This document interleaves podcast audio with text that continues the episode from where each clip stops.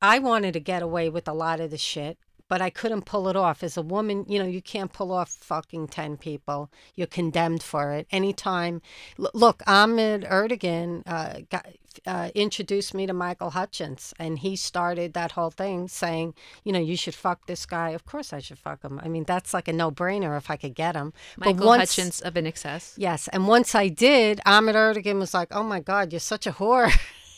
Well, this is what's so wild. You're in the middle of having sex with one of the hottest Yeah. rock stars on the planet, and you're not thinking of, wow, I'm having sex with Michael Hutchence. You're thinking, am I doing it good enough to make Ahmet. Ertegun proud? Correct. Because these guys all talk, and even though Michael, to his credit, was a gentleman and he never spoke about any of the women that he slept with, and was really eh, the funniest thing about him was he was really the opposite of that persona that he portrayed. He was really shy, if you could believe it, in, in that. But all of these guys talk, and Ahmet, like, he would drop anything. You could have 40 people in the office, a band. If he could hear a story about who you fucked, he would just throw everybody out and wanted details. And that's what we did all day talk about who we fucked, who they fucked, who that we wanted to fuck, who was fucking in the business. I'm glad this is satellite So, radio. yeah. So that's exactly what you did in the office all day in a publicly traded company. So anyone who lost money in that period on their stock, that's why. Well, just indulge me for for a second.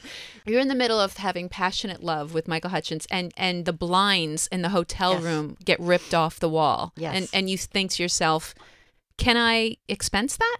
Yeah. Well, no. After afterwards, I just thought when he offered to pay for the hotel room that we wrecked, I said no. I'll put it on my expenses, which is another great perk of the job of A and R. You ex- everybody expensed everything. You bought a bottle of water, you expensed it. I remember one time I had to go see Skid Row before they were signed, and I, I couldn't go home to change. And I walked up to 52nd Street on the corner. There was some store there, and I bought a pair of panties because I had to change for the next day but wear the same clothes, and I didn't want to wear the same panties. So I bought a new pair of panties, and I put it on my expenses.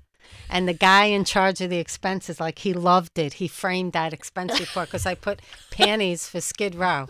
That's how you wrote on your expense report. so